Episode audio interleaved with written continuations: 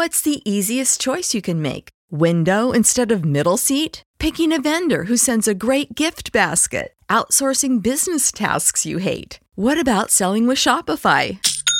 Whether you're selling a little or a lot, Shopify helps you do your thing, however you cha-ching. Shopify is the global commerce platform that helps you sell at every stage of your business. From the launch your online shop stage to the first real life store stage, all the way to the did we just hit a million orders stage. Shopify's there to help you grow. Whether you're selling scented soap or offering outdoor outfits, Shopify helps you sell. Wherever and whatever you're selling, Shopify's got you covered. Sign up for a $1 per month trial period at shopify.com slash try. Go to shopify.com slash try now to grow your business, no matter what stage you're in. Shopify.com slash try. Let's go.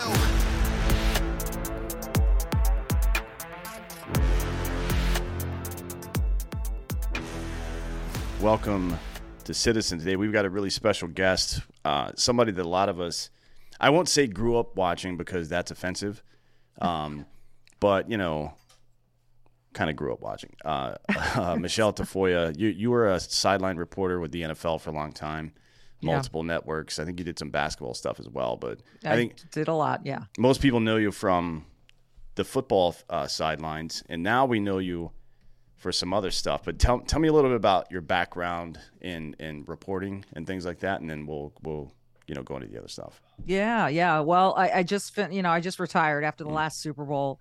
Uh, when the LA Rams won at home, I was on that sideline. That was my final game after a, a pretty long career. It, it, could have gone longer. I chose to leave. Um, they wanted me to stay. I chose to leave. I have a lot that I want to say about things other than sports, and that doesn't always mix too well with the number one show on television, Sunday Night Football, and before Sure. that, Monday Night Football. So um, I had to make a choice. And um, as much as I love sports and love my career, I've covered the Olympics, I've covered the NBA, college basketball championships, college football championships. uh, I mean, almost everything. No hockey, Mm. and I and very little baseball.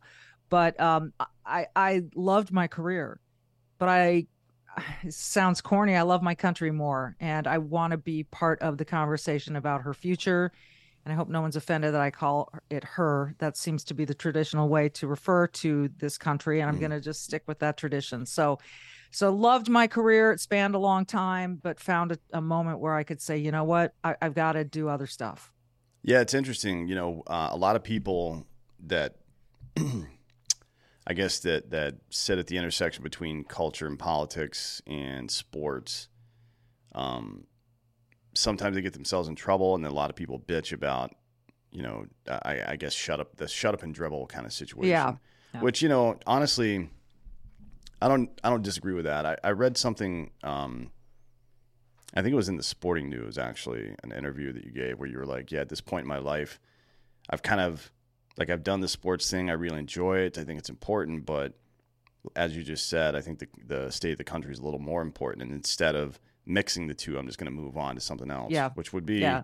it would be nice if people would do that, right? Well, you know, it's, it's for instance, it, the the anthem. I I was part of covering the national anthem protests for a few years in the NFL, and I firmly stand by every player's right to express himself as he sees fit. Did I agree with kneeling for the anthem? No, I didn't, but I will stand up for that person's right to do it every time.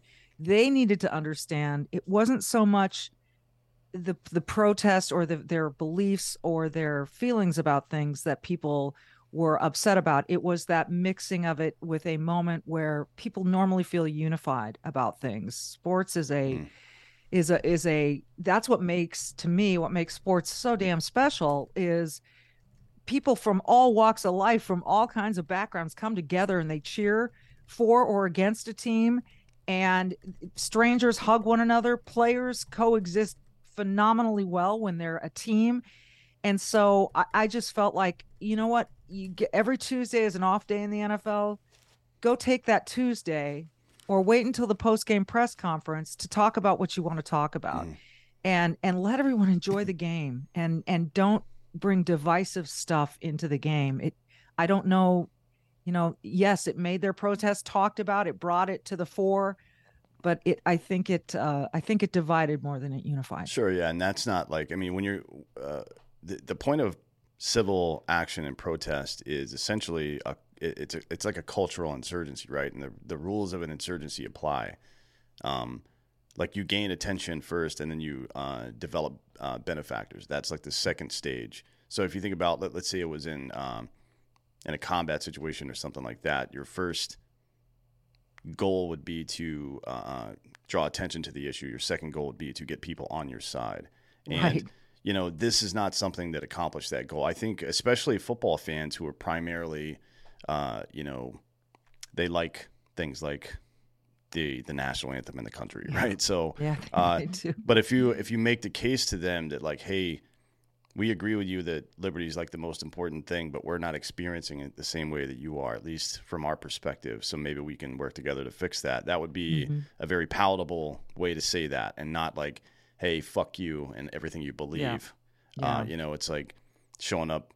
It- It's like the CEO of a company dies and you show up to his funeral to protest the company. That's Yeah, not that's yeah. not how it's done, man. And standing in the street and blocking traffic and stuff like that. That's the other one. Yeah, Yeah. you lose people Yeah. that way.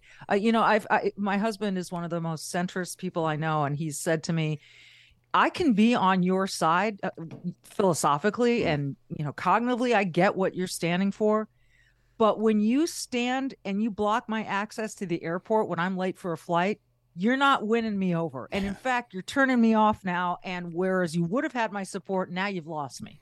Yeah, and I think that's why um, one of, one of the primary reasons that this movement, particularly the BLM movement, um, it maintained a lot of traction because so many people were involved. But you could see the power centers were all uh, towards corruption. You know what I mean? We know that now for a fact because of all the the millions and millions of dollars that have been used for real estate. I guess I don't know what the fuck's going on there. And I Yeah. guess somebody paid their brother eight hundred thousand dollars a year for private security, even though he was a bar manager or something like that, which is kind of weird. But you know, when when I, I think there's something about the organization being disingenuous that drew Yeah. certain types of people into it. You know what I mean? Like it's that that's how it works. Predators will show up when there's something to prey on. It's like maybe we should pay more attention to the several hundred thousand people that we're putting in charge of our children every day.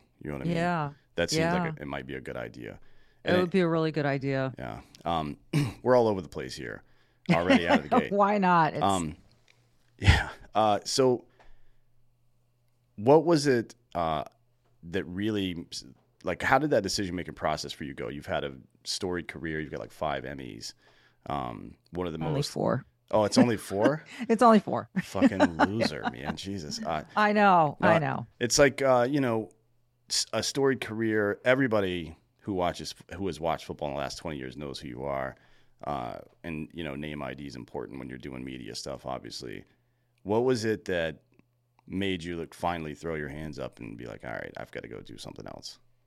You know, it start it started as long ago as 9/11. Mm. That was the eye opener for me about how much I love this country. It's sort of like y- you don't realize how much you love something until it's threatened or you know, that kind of thing. And and I had been raised in a patriotic household, but 9/11 was a wake-up call for me about how fragile life is, how fragile the future is, all of those things.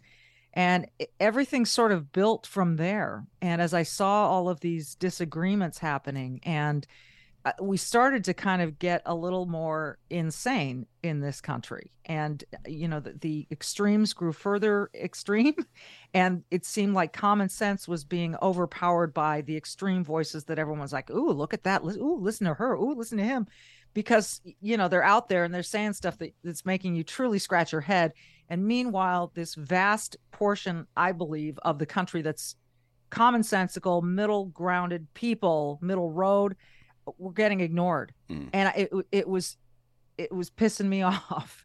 And and then with COVID, um, you know, I, I lived through COVID in a very different way from most people. I I traveled the entire time because the NFL season went on, Mm.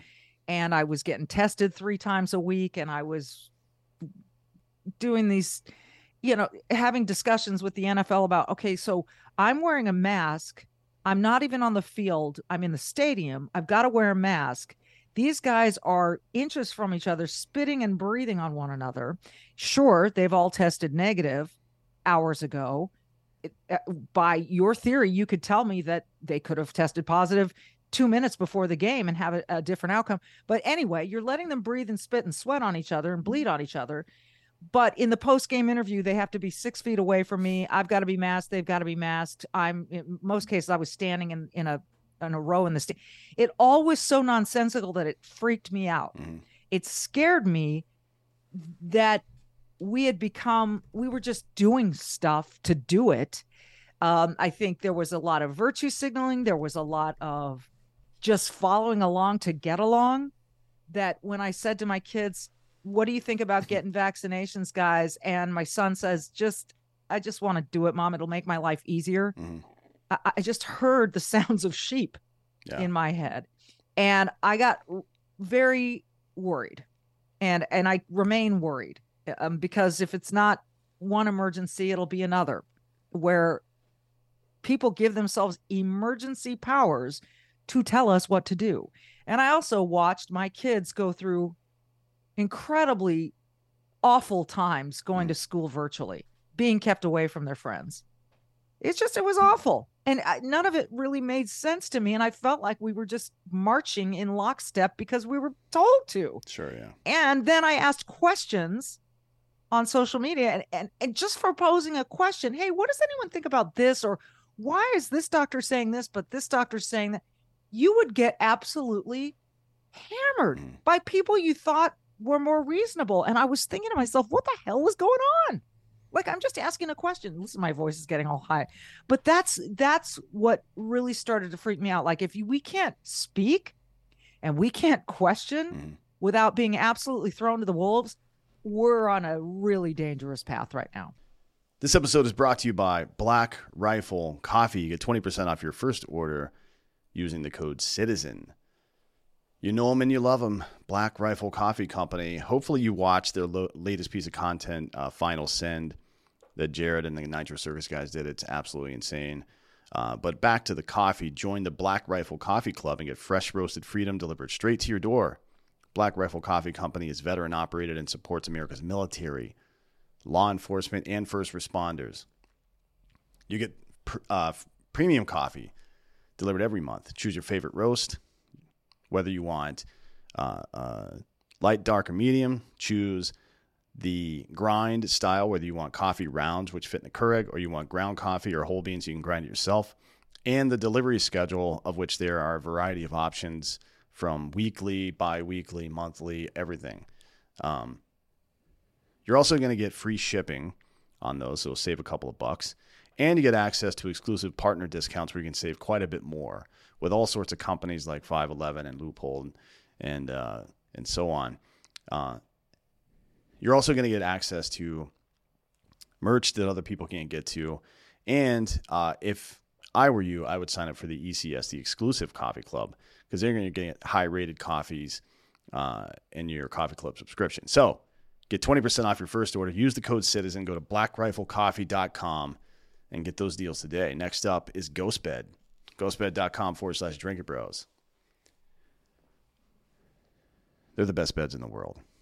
Honestly, if they made a bed that's like a suitcase where I could, or I'm sorry, uh, a, a pillow that's like a suitcase where I could just put some other stuff inside of it and unfold it into a pillow when I get to my hotel room. Traveling is okay. I don't mind it that much. I actually kind of like it sometimes, but sleeping on shitty hotel beds drives me crazy. Anyways, Right now, GhostBed is offering 40% off GhostBed bundles where you get a mattress and an adjustable base. For everything else, 30% off if you use the code Drinking Bros at ghostbed.com forward slash Drinking Bros. By the way, if you do the um, the bundle, the mattress and adjustable base, you don't have to use a code or anything. It auto applies. Just to be clear, uh, you can buy a mattress for like 35 bucks a month. If you use their zero down 0% financing plan that now lasts up to 60 months. That's 6 0. That's five years. Uh, go check it out at ghostbed.com forward slash drinking bros. last but certainly not least, Babbel. Right now, get up to 55% off your subscription when you go to babbel.com slash citizen. That's B-A-B-B-E-L dot com slash citizen. Uh, we've been talking about them for a while, folks. If you're trying to uh, brush up on your language skills, you know, everybody, I think, regrets how poorly they were uh, taught a foreign language in either high school or college or both, right? Because it's a really good skill to have. But really, the lessons that you got in high school were not very good. So with Babbel, you only need 10 minutes to complete a lesson. You can start having real life conversations in as few as three weeks. Um, other language learning apps use AI for their lesson plans. Babbel lessons were created by over 150 language experts, uh, and they're voiced by real native speakers, not computers. So it, it helps with your pronunciation. Also, I love the way that it's set up where you'll go through a couple of classes uh, or a couple of lessons rather, and then before it puts you into the next lesson, it backs up and gives you a little refresher quiz. Uh, it's a it's a teaching principle called recall, where you need a certain amount of time to absorb stuff, and then when you take that amount of time to absorb it, then retest on it, you're more likely to remember it. It's very smart the way they've done this. Um, it's scientifically proven to be effective. Uh, you can choose from up to 14 languages, including Spanish, French, Italian, and German. And they have speech recognition technology that helps with your pronunciation. So, right now, get up to 55% off your subscription when you go to B-A-B-B-E-L.com slash citizen, babbel.com slash citizen. Uh, start your language learning today with Babbel. It comes with a 20-day money-back guarantee, so you don't have to worry about that. Uh, and they have all sorts of other ways to learn in addition to the lessons like podcast games, video stories, and even live classes. So go to babbel.com slash citizen. Get 55% off your subscription. Babbel, language for life.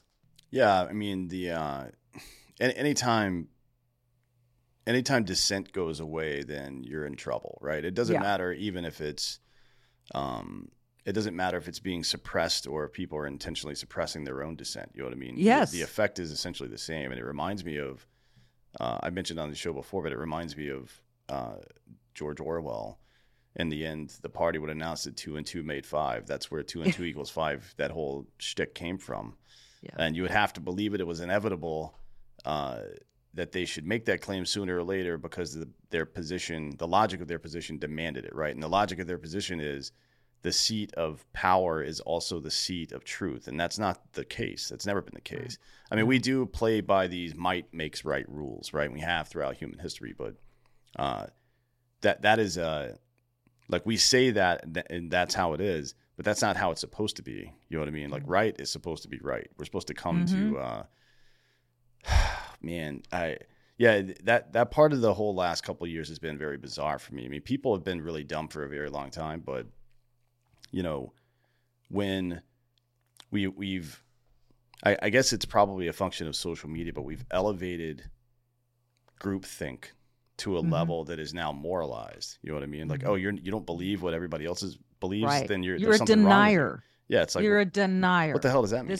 Yeah th- this big word denier now is you can attach to anything oh you're a gender fluidity denier you're a science denier and and i can look right back at that person and say actually you're the science denier because there was a lot of science that was going on that was proving other than what you're saying and you you refuse to acknowledge it.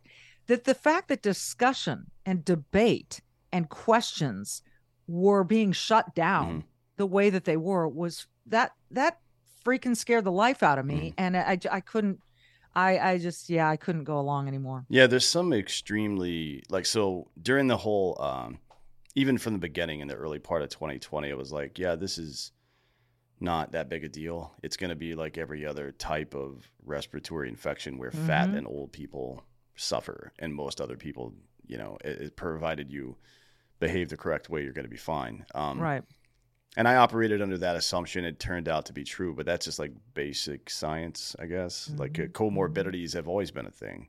Yeah. Um, But then when it came to the vaccination and things like that, uh, it got a little touchy. So it's like the myocarditis and pericarditis thing are pretty interesting to me because when I first heard that there was some new prevalence, I'm like, okay, well, it would make sense. I, I didn't really get too tuned up about that because we didn't have data yet. Like, it's like Yeah. uh, it would make sense that a novel virus and a novel vaccine might produce the same the same uh, uh, side effects, right? There's there's Right. there's some history or there's some historical reason to believe that. Now, uh, as of about two weeks ago, we've got a study from the NIH that says that people who just get the virus and not vaccinated are at no uh, very limited risk for either one of those things, but people who are getting vaccinated have the highest risk for it. So now How we know. that? Now we know that information. Now that that was an example of someone like myself waiting for the actual evidence to come in. Yeah. And, you know, this idea that the science changes over time, that phrase is probably the most nefarious thing that's come out of this entire Yeah. process. It's Yeah. not, it's not like science doesn't change. The uh, uh, scientific method doesn't change. It is like we get new data, certainly, but we knew very early on. I mean, you could find articles from March of 2020 that say, hey, if you're fat or old, you're probably going to have some issues, and otherwise, you probably won't. So, you know, this this has been a pretty interesting ride, and I wonder, uh, you know, from your perspective, how we're going to circle the bend here. Like, how do you get, how do you shake people back to consciousness?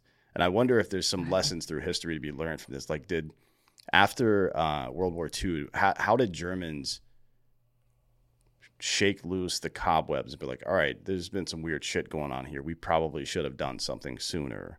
You know what I mean? Like, I don't, I don't, Yeah. and I'm, there's there's a million other examples. It's not just Nazis that that no, have done no. that. Hey, this is look. This has been going on since the beginning of time, Mm. right? I, there's really no arguing it. It's just it's a matter of this confluence of events. Who's in leadership? Who's in power? What the what the threat is to health, liberty, life, whatever it is. And we just had one of those. You know, we had Trump in office, which made everyone blame him for the pandemic instead of maybe pointing blame to where it was due. Um, and anything that he said or did was wrong. And so Fauci stepped in and filled this void. And no one really, everyone just decided to to put Fauci on this pedestal. In Fauci, we trust, and and let all other questioning go by the wayside. We'll do whatever we can to not die. Please don't let us die. You know, and and so the, But why did that- but why did people believe that? Why did people believe that this was more like? And I still see it. Uh, we live in Austin, which is Yeah. pretty. Uh, it- it's semi-liberal, but it's Texas still, right? So you, you Yeah. there's a lot of like a lot of the liberal people here are more like left-leaning libertarians who just want to be left Okay. alone. You know, it's like yeah, the kind of the kind of hippies in Northern California that you buy acid from, not the kind that you buy vegetables from, if that makes sense. Um, that's a great comparison. yeah. So I, I run into a lot of um, people, and I'm sure you do too, traveling who are still wearing masks and shit. I'm like, come on, man. Like this is I know. you, you're you're. It's like a badge that you're wearing now to show how stupid you are. Well, it's it's interesting. I've tried to. Sorry about the dog, by the way. Oh no, it's fine. I think he sees a squirrel out of the window. Um, I, I I see it too when I travel. I see people on w- wearing masks, and the one that really cracks me up is when someone's wearing a mask and it's like all dangly and below their nose, and it's it's not an N whatever ninety five. It's not the Mm. proper kind of mask anyway, or it's a cloth mask.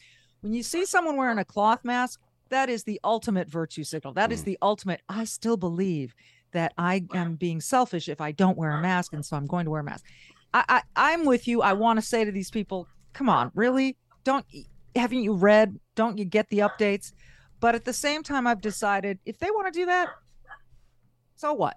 You know, who am I to tell them not to? Sure, yeah. yeah. so eh, but but i get what you're saying it's it's you, you you start to go really do you see where you're standing you're like in this group I, Mm. i've seen people sitting at foot high school football games you know there will be like two people in masks and i'm thinking okay we're outdoors and no one else around you is in a mask i mean really what are you doing I mean, the mask Yeah. is to protect other people from you. It doesn't protect you from anything, typically speaking. yeah and and and if you feel you need to be protect I, I i don't know it's it's such a circular dizzying question Yeah. and so i've decided to sort of let it go and if people want to wear masks that's up to them you know i remember who was it um from the new york times who said oh we're going to have violence now between the people who don't wear masks and the people who do. Why am i forgetting that dude's name? His he wrote the the earth is flat. But anyway i, I was like no there's not going to be violence. If you want to you know and that's the other part these people who are intentionally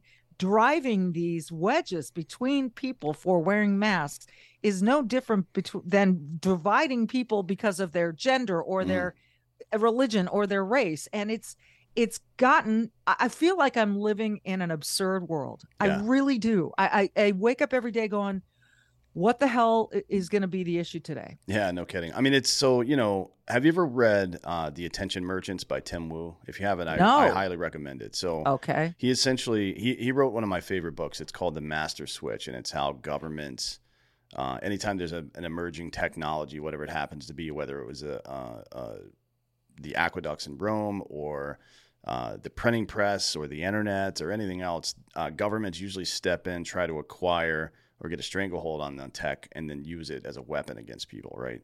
Um, and then the attention merchants is about how marketing in America, particularly the Mad Men, right, the Madison Avenue people back in the day, uh, stole lessons from the snake oil salesmen that were really pr- effective, and the snake oil salesmen actually stole their tactics from government propagandists, right? So, uh, highly recommend that book if you ever read it. But, anyways, it is probably you know just attention is is well you work in media you know how it is attention equals dollars you know Mhm. every eyeball there's a fraction of a cent there Yeah. and um, when you w- when the value is instead of monetary control or power now we've got something right now you can control uh, the outcome of things like Mhm. people keep telling me about hacked voting machines. I'm like, you don't have to hack a piece of software or hardware when you can hack somebody's brain, man. And you- when you see people standing outside in droves, just complying with things they know are wrong just to get by, as you mentioned before, like Yeah. you, any, let, let's just stick with Occam's razor here. The simplest explanation is that people have been, uh, every single as, uh, aspect of their lives has been politicized now, right? yeah It's uh, it's the ultimate bastardization of a process that we call kin selection, and it's how you as a human being identify who your kin is, right? Who's who's my family? My family people. I mean, before we had communities, it was like people that looked like me, right?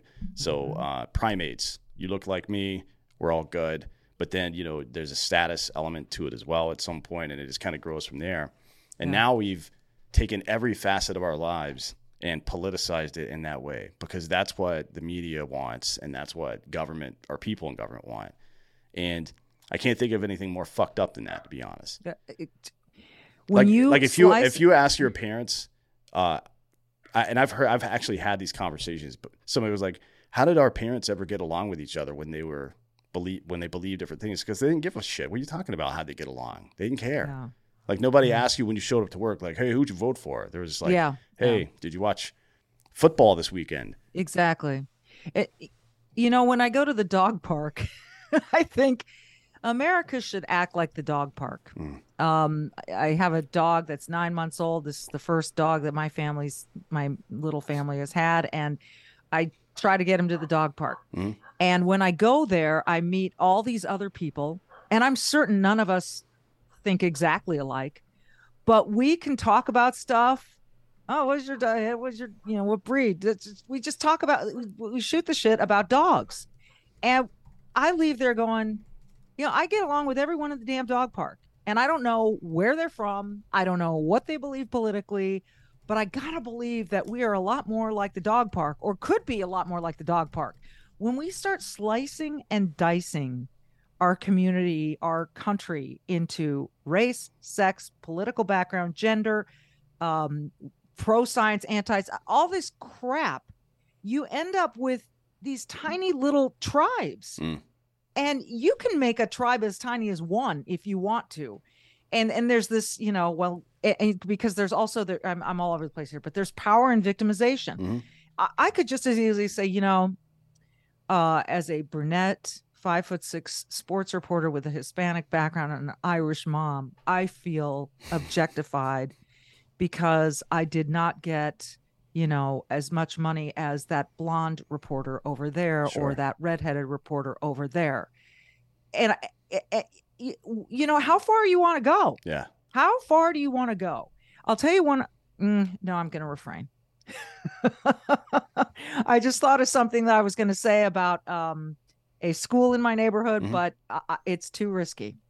Uh, yeah, I understand. It's your kids. Uh, yeah, it's, It's my that- kids, yeah. That's that's what intersectionalism is, though. It's it's Yeah. you know dividing people into the lowest uh, common denominator, basically, and then ranking them by how offended they should be on any given day. And then we're supposed to somehow react to that. Like, get the fuck out of here, man! I don't have time Yeah. for this. People are just I- trying to live their lives. You know, Exactly. that's that used to be the beauty of sports. You know what I Mm-hmm. mean? And I say I I talk to people about this all the time. If, if you listen to a uh, a libertarian and if you let's say you just talk to a libertarian, a Republican, uh, and a Democrat, and a Green Party person, you ask them all about uh, how they feel about the government. They're all going to bitch about the government, right? And they're all going to Yeah. bitch in ways that are pretty similar to one another. Um, and then you know their solutions are different, and because of that, they don't like each other. But that's kind of how that Right. works, right? I mean, you're supposed to have a a meritocracy where everybody puts in their idea for a solution, you decide which is the best, and you act on that. Now, from the sports perspective, I, I'm told that um, Bears and Packers fans don't like one another, um, especially it's when true. Aaron Rodgers yells "I own you" into their uh, stand. But um, they all like football, though, right? Like Yeah. they're all football fans, and we've in American culture for some reason. I mean, it's the intersectional nonsense, but for some reason we've decided to partake in it, and it's uh, instead of deciding what our greatest common factor is, like we all enjoy living in safe communities, for example. Let's let's do what needs to be done to produce safe communities. We say, uh, I like safe communities, but you know, I don't like your solution for it. So go fuck yourself. I mean, th- it doesn't make any sense. You know what I Mm. mean? I, I, I totally, totally. And uh, speaking of safe communities, I mean that is supposedly government's number one job is to keep its citizens safe, Mhm. whether it's local government or national government, uh, federal government. And our federal government is failing in many ways. Lots of local governments. I, you know, I'm, I'm here in Minnesota. Uh, watch the George Floyd riots. Watch the whimpers of our leaders not doing anything to stop businesses from being destroyed and people hurt. Uh, it was craziness, Mhm. but it was because of that. Well, we can only arrest people who look a certain way, or we can only, you know, we got to let riots are screams of the oppressed.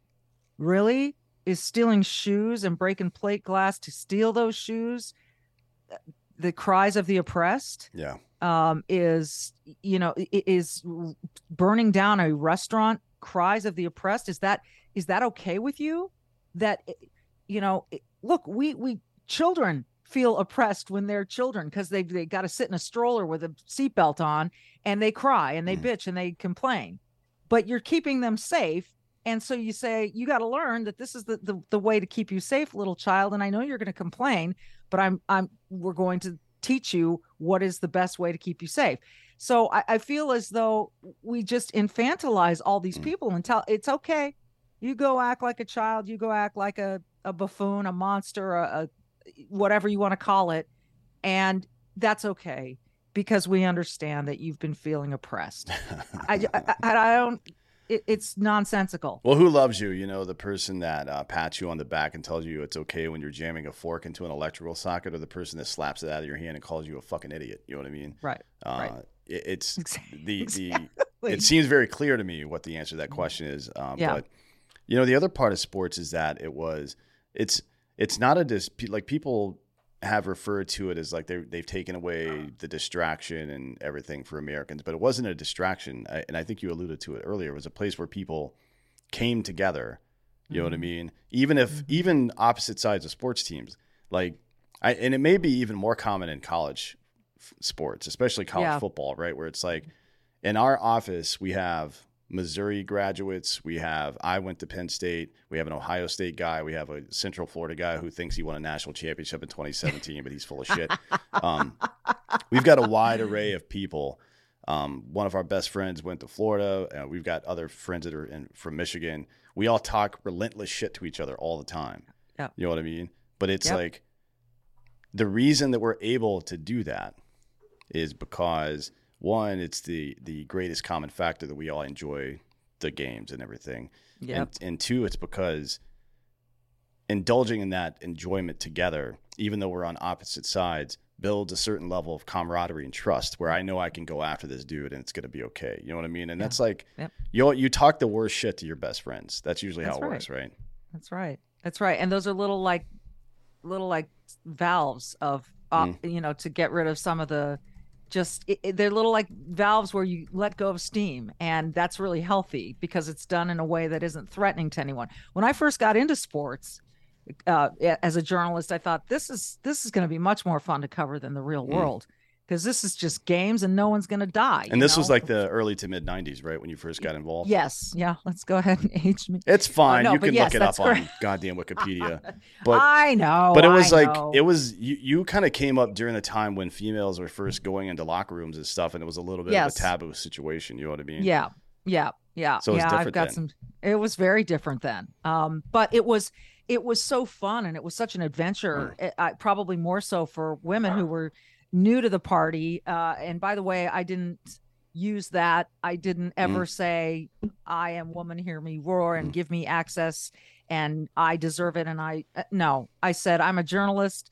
I'm going to compete against you all. I'm going to try to do the job better than any of you. I don't care what you look like or who you are, or where you Right. started from. That's uh, it, it. never occurred to me to be a female journalist in sports. So uh, that it, for anyone who asks that question, oh, how did you survive in a man's world? It's a professional's world. yeah If yeah you want to think of it as a man's world, that's on you. yeah Okay. you're, you're kind of you're, you're kind of failing if you do that don't you think i mean you're putting a you're putting a hurdle in your own Yeah. way, and I saw it happen. Yeah. I stood next to a woman. I was about to go into a locker room after an NFL game, and she said to me, "Are you going in there?" I said, "Well, yeah, it's kind of the job." Yeah, but I, I don't want to go in there. I and I said, just stare at their eyebrows. Just make it a rule of yours to stare at their Dude, eyebrows. That's what I always did. that's the Yeah. that's the rule in the military as well always maintain eye contact because i don't know if you know this but uh, dudes in the military will try to get you to look at their dick and balls then they call you gay for looking and call you a meat gazer uh, oh, really? So you just maintain eye contact all the time. It's almost like the circle game where you try to get somebody to look through the circle, right? So you're all Yeah. you, you use your peripheral, but you just maintain eye contact all the time. It's a very good uh, uh, skill to have. You know what I mean? it is. but it's And- the same I- thing. It is the same thing, and it and but she wouldn't go in the locker room, Mm. and so uh, and honestly, I didn't see her much after that, and I yeah, don't think yeah. her career ever went anywhere. You Well, you- just of deal with it, man. And you got to expect deal with the obstacles. it's a bunch of alpha dudes. You've got to expect to get fucked with a little bit too, right? Like there, I know in yeah. ba- Oh, absolutely. I don't, I don't know about in football locker rooms, but I've read plenty of stories about baseball locker rooms where the dudes would just be uh, uh, obscene for no reason just because they knew it. oh, would I'm sure. But you know that's that's how we treat each other. It's like a new guy shows up. Uh, it's like it's like hazing a rookie almost. You know what I mean? It's like you- Yeah. you, haze him to make sure that you know. I I guess from the from a military standpoint is to make sure that dude's not going to buckle under pressure, right? But you know Right. it, it happens in fraternities. Sometimes it goes too far, but I think uh, Yes. you know it's it's kind of like a rite of passage situation. Like, oh, that's Michelle. She's cool. Like you don't need to fuck with her Yeah. anymore because she doesn't respond to it. That's kind of how it works, Right. right?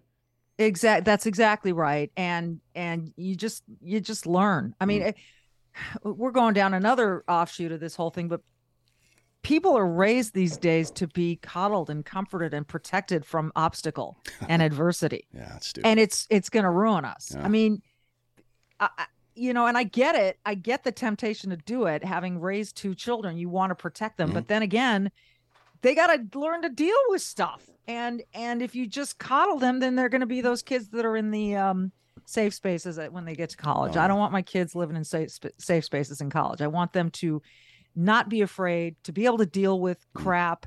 And yeah i'm not going to allow them to stick a fork in a in an electrical socket but i am going to try to tell them why it's stupid to put an, a fork in an electrical socket so that they on their own will never do it. I mean it's it's just, you watch it happen before your eyes and you see the results of it on college campuses and really in in corporate america too all Mm. these twitter employees that are crying that they got laid off or that they got how awful we were laid off via email well yeah there were thousands of you so that we didn't have time to sit down with all of you Mm. and it, it's it, you know it's this coddling and this it's it's really i, I it, it sickens me quite frankly it really and it worries me about the future of the yeah, country it's not even like it is there. It, it's very annoying to experience, but more than annoying, it does seem worrisome. Uh, I have You, yeah have you read uh, uh, the Coddling of the American Mind by Greg Lukianoff and Jonathan Haidt? You, you're, y- I, I have I'll- I'll- it, and you're you're adding to my reading list daily. Yeah, This I'll, I'll send you a list. I, I will send. I'll email you a list of all this shit. But yeah, that one, and then the Hunter Gatherer's Guide to the 21st Century, which is Bret Weinstein and his wife Heather Okay. Uh, very good about the the general theme is the same. It's like you, we we've grown into a culture that has very minimal risk. You know what I mean? Yeah. Uh, Yeah. And, and because of that, we've lost our tolerance for any risk whatsoever. And that's, totally, totally. that's not a great thing. I mean, it wasn't great when we had to fight every day to stay just to stay alive, but the skills we developed from that process were very, very useful. And for us and our parents, that worked out really well. And now, now for I guess the young millennial crowd and then Gen Z forward, it's not worked out very well. You know, and that's kind of why I I'm hoping that there's th- these little silver linings of COVID, of Mm. this recession that we're going through, of eh, that people see that life isn't just convenience and ease. Mm. I, I've said this for a long time, and it's basically what you're saying.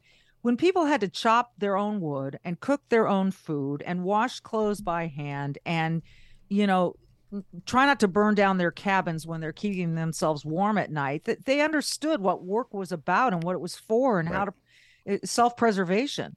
And now it's like I've got an app for my food. I, you know, I can work from home via a link and uh, life is so convenient. But I think people necessarily like it's a human nature to want something to overcome. Sure. And so because normal life is so easy, let's overcome anti-lesbianism. Let's Yeah. over you know they've created these kind of social issues that are that are whether they think they're real or not, I, I, overcoming them is by living through them and and making Mm. your case by action, not by sitting in a circle in the middle of the road and blocking traffic. It's it's I- don't know. I'm not very good at putting this into words, but I, it just feels as though life is so convenient that in order for people to feel productive in it, Mhm. they've got to find something to fight against, and they're looking in the wrong places. Yeah, so you know that's an, uh, something that gives me some level, some measure of hope as well, because the motivation, the instinctual motivation, is still there. It's just misguided, which tells me that we have a leadership problem, not necessarily Yeah, a oh, yeah. problem, right? Yes. Um, and it's you know the the weight of convenience. Uh, Franklin Ben Franklin used to say that somebody that sacrifices their uh, liberty for temporary security deserves neither, right? Um, Right. I'm not sure that he could have foreseen people uh, giving up their liberty for mere convenience. Right. Uh, Right. That that that probably was something that that would he if you told him that today, would be like, no way, nobody would Yeah, ever do I- that. I But know. that's essentially what we've done, you know. And the weight of convenience is that the more the the more stuff that you don't have to do for yourself, the more power you give other people over your day to day life. You know what I mean? And that is beautifully said in a nutshell. That is Yeah. exactly it.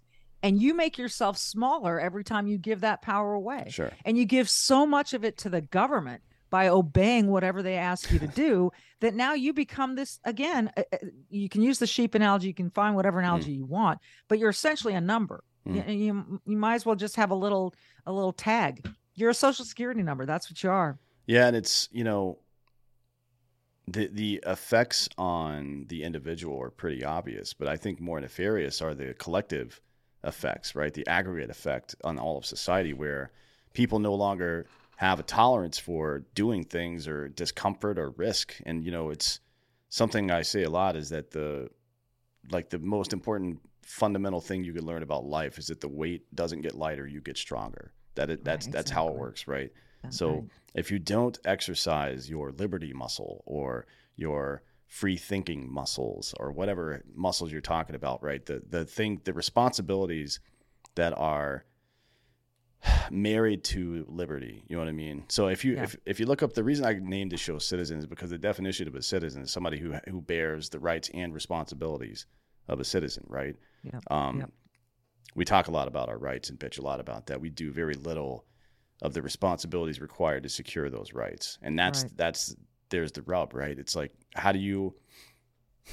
I, I tell people on the right and libertarian side who just want to be left alone a lot. Like I understand that, I feel the same way, but there's at some point, you know, you've got to become a leader and Mhm. make sure that that people know and do the right things.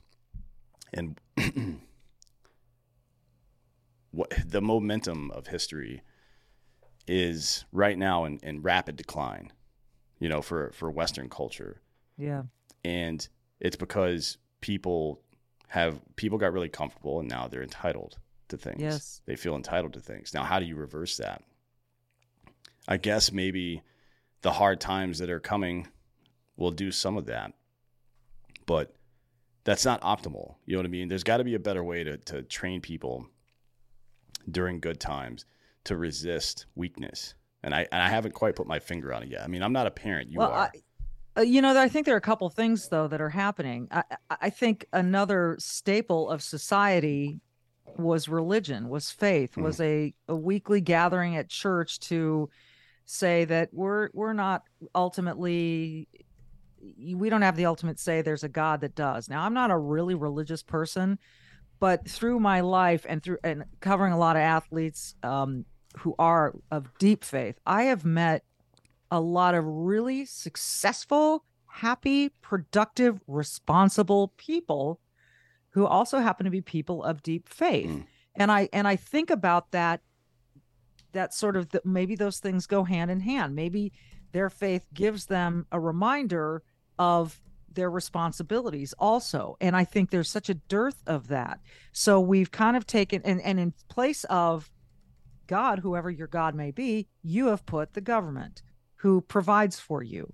And you have said i'll do anything for you know for ease and comfort in my life and without having to work. So yeah help me with those student loans you know? Right. uh, pay my long term or help me in the long term with my now th- there need to be safety nets. I'm not saying that there shouldn't be safety nets but we've gotten to the point where the average person feels entitled to uh, uh, stuff that they could be doing on their own. Sure. so i think i think that the the uh, the attached to the the um, lack of religion in this country anymore is people don't have a sense of belonging as they used to. And families are just going poof. And, and that sense of belonging that sense of togetherness that sense of who can i who upon whom can i rely um, some of that is really dissolving in the process the other part I would say is school. We've trusted schools with our kids. We drop them off. We think, gosh, isn't it great they're learning math today? Well, what else have they been learning over the last many decades that we didn't really see presenting itself until maybe the last 20 years? Yeah. And now COVID has sort of helped us see past the veil Yeah. Yeah. and uh, it's really it's it really ought to disturb you i'm a big believer in school choice i'm a Mm. big believer that we can teach kids the right stuff if if we decide i get to choose what is right for my kid i want him to learn math i want him to learn science but i also want him to learn you know um how to stand on their own two feet and Yeah. and you know i don't want them to be taught that if they're white they're they are an oppressor by nature of the Yeah, that's crazy. Uh, even it's like Bill Maher said on a show this weekend that uh, he was like, I read the "Don't Say Gay" bill. It basically just said teach kids what you taught them five years ago. You know what I mean? exactly. It's it's it's i- i've been argued with about this. It's it, it never says don't say gay. Yeah. it just it's like hey could you I- don't think the kindergartner needs to really know what you and your same-sex partner are are doing every weekend. It's not you know and, and fine if you want to bring that in that's fine. Let's not teach kindergartners i didn't learn anything about sex till i was like in fifth grade or Mm. something so can we leave it alone Yeah, no kidding. And uh, you know, I want to go back to the religion thing. I'm not religious at all, but you know, I think the conversation is tough because people are not particularly religious anymore like they used to be.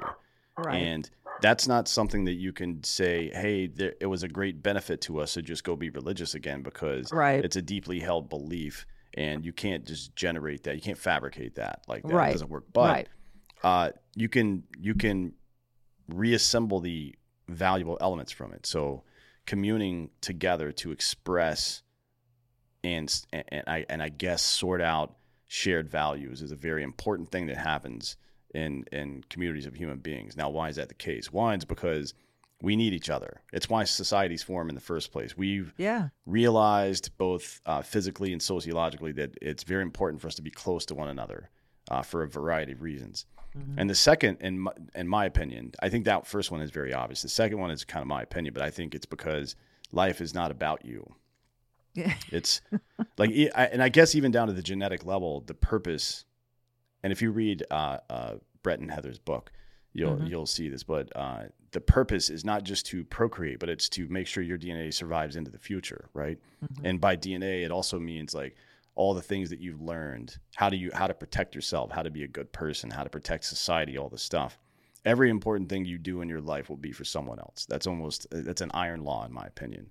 Yeah. So the and and you know on the I guess a continuation of that is that the purpose of life. People are always like, "Well, what what's the purpose?" The purpose of life is to find your purpose. So you should understand that there will be a purpose in your life, and it's probably going to be something that that makes you hurt or angry, and you go and try to solve that problem for other people. Right? It's it's what uh, Gandhi said. If you truly want to find yourself, lose yourself in the service of others. Right? That that's mm-hmm. I, I, think it's a very wise thing to think. But yeah. we've we've generated a society now where mental health days and self care are the most important thing. Like, are you fucking kidding me? At what point, at what point ever has it been appropriate to just focus on yourself? You know what I mean? And why would we elevate that kind of thinking? I, I mean, it's to your point before, but because they want to dissect us all the way down into categories of one. That's what it's really yeah. about. If you can have somebody yeah. focused only on themselves, looking in the mirror, eventually they'll turn into a flower like narcissists, and they're a lot easier to control, right? Yeah. Oh my gosh. Uh, and, and, now I'm even more worried than I was when we got on this. Chat. Well, you know. But no, it's it's it's a good thing to worry. It's it's a good thing to be concerned. But you're right. It, it's we've become very self-centered.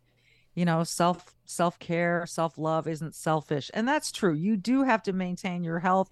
You do have to maintain your own sanity, but you do that because everyone else around you will benefit from that. I mean, that's that to me is the whole reason I try to stay healthy is for my kids and hopefully my future grandkids so I can be there to help them and keep my mental sanity about mm. me so I'm productive in the world to help others or to to be of service to my family, to my friends, to my community, whatever. You, you know, I can't I can't be unhealthy and be helpful. So there is there is some of that.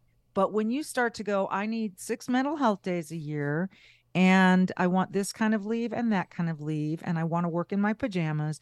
It's like, again, it's infantilizing. Yeah, it's stupid. I mean, so we go to World War, and women who have never been in the workplace before all of a sudden are in steel and iron factories. Yeah. yeah. And maintaining their homes and making sure their children are taken care of all at the same time. Right.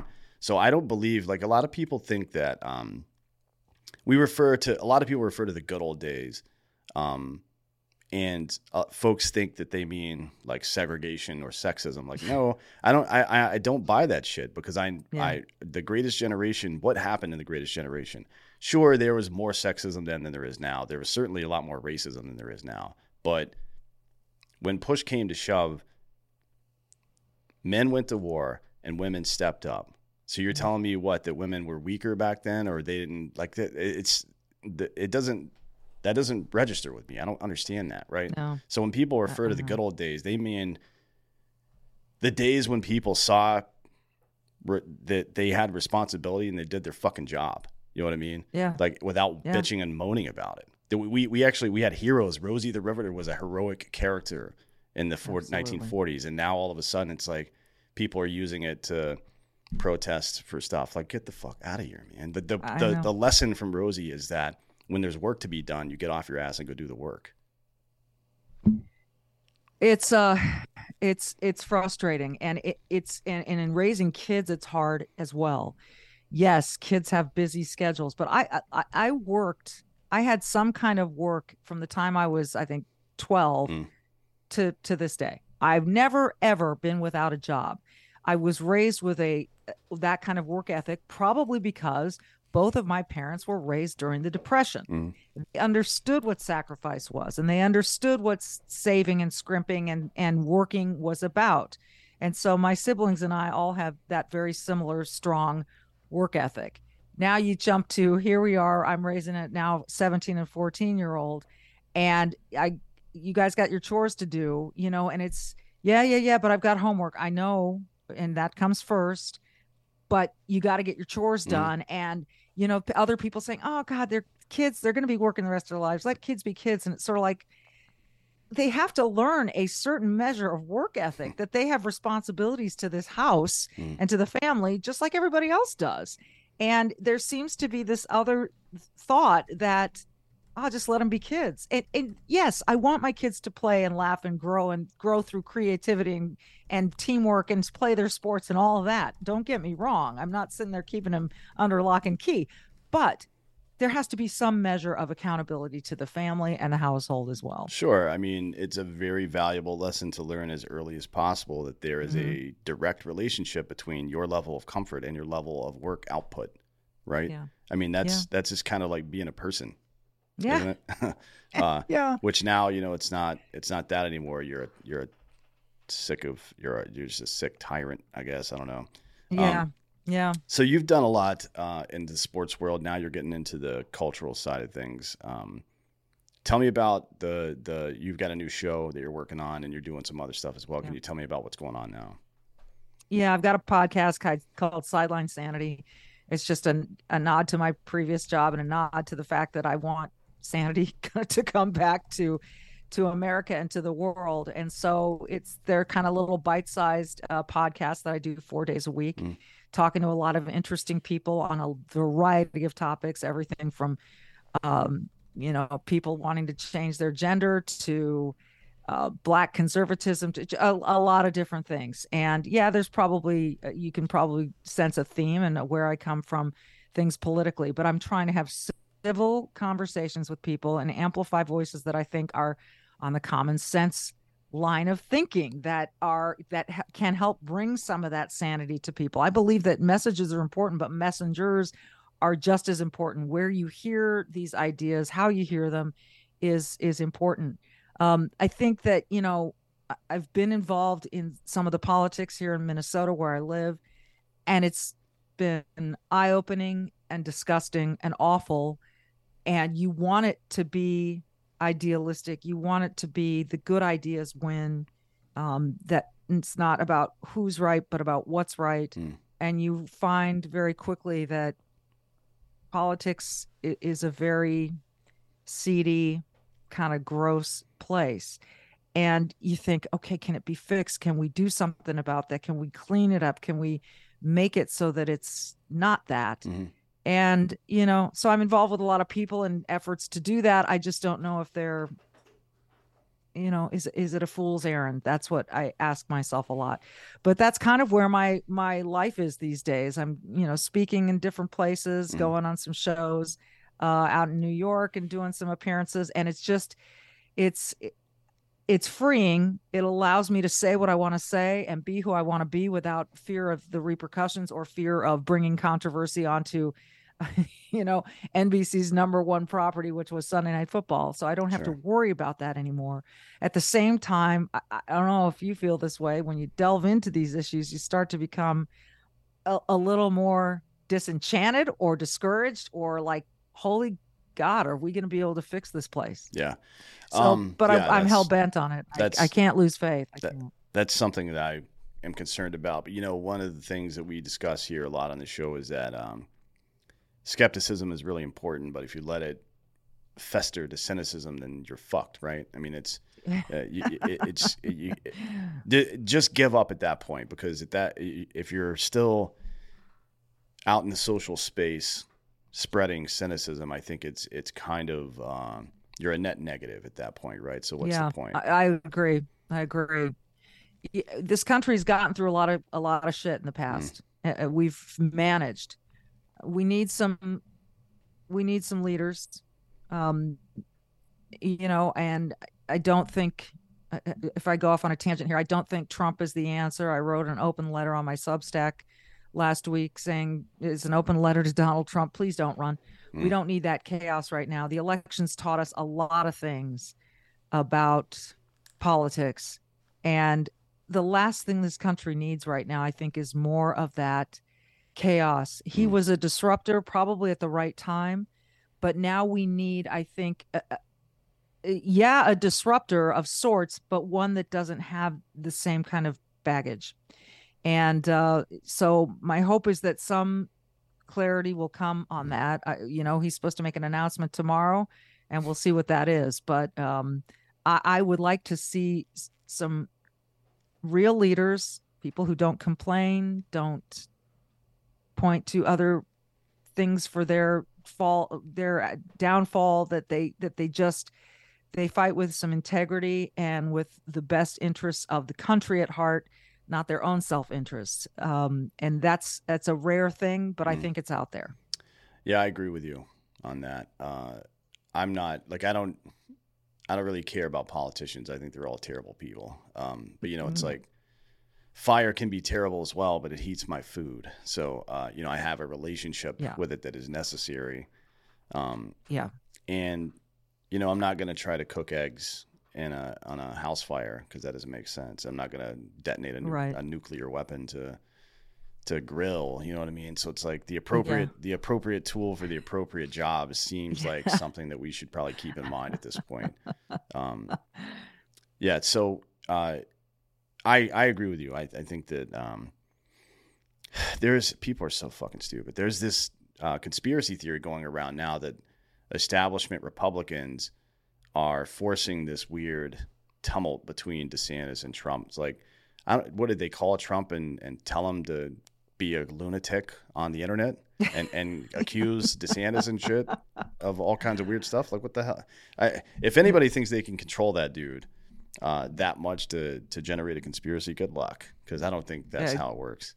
Um, it, again, it's it's these messages that are clickbait that get people's attention, and then people just repeat them, and it's that whole propaganda. And the, and the left is very very good at it, and somehow uh, some more sane people need to work on being better at messaging and have better messengers. Yeah, for sure. Well, you're doing a little bit of it yourself. Uh, sideline sanity. So are you. Uh, I try. I say on my other show, Drinking Bros, I say a lot of fucked up shit to be honest, but uh, it's it's mostly. I got to tune into that. Too. Oh yeah, you should come on that one sometime, and we'll talk sports. Uh, I would love to. It's a real fun time. But yeah, I, I, appreciate what you're doing out there. It's nice to see somebody who uh, you know did the job first, and then made the sacrifice to separate yourself from a very successful career to go do what you think is right. I think that's a very admirable quality to have, and it's it's a maybe a pathway for some other people that are trapped in some of these situations. Uh, I won't mention any names, but some friends of mine that work in sports media at certain organizations owned by Disney have had plenty of problems dealing with those assholes, right? So hopefully, you know, we'll see more of that. Um, I, am going to try to encourage it. I really am. Yeah. I hear from some of those friends too. Yeah, I do. I'm sure you do. So they're they're there and they're dealing. And yes, um, it, life is tough right now. Yeah, it is. It is very tough. Um, well, look, we appreciate you coming today. I know you got to go. Um, get a heart out of here. Uh, it was my absolute pleasure. You're a joy to talk to. Seriously, I, I, I love your bluntness. I love your your your mind, and sure. uh, thanks for the book. You got to email me more book recommendations. I will for sure. Email yeah. a few of my own. Thanks, I appreciate that. Uh, and uh, again, thanks for thank you for coming. Tell everybody really quick where they can find you on on the interwebs you know what? You can go to micheletafoya.com. It's Michele with one L, T A F O Y A, micheletafoya.com. Or you can go to anywhere you get your podcast. It's called Sideline Sanity. All right, great. Well, we really appreciate you coming today and appreciate all of you for watching and listening. This has been Citizen. All right, perfect. Thank you very much. Thank you. That was awesome. That was so much fun. I, would love to come on your other show. What yeah, well, I'll I'll set that up here pretty soon. It's it's a little okay. more uh it's a little crazier than this one. Save big money on your outdoor project now at Menards. We have everything you need to keep your outdoor power equipment running smooth so you can keep that lawn in tip top shape or enjoy some time on your boat. Right now, all FVP, lawn and garden, and marine batteries are on sale through May 5th. Check out our entire selection of FVP batteries today and view our weekly flyer on menards.com for more great deals.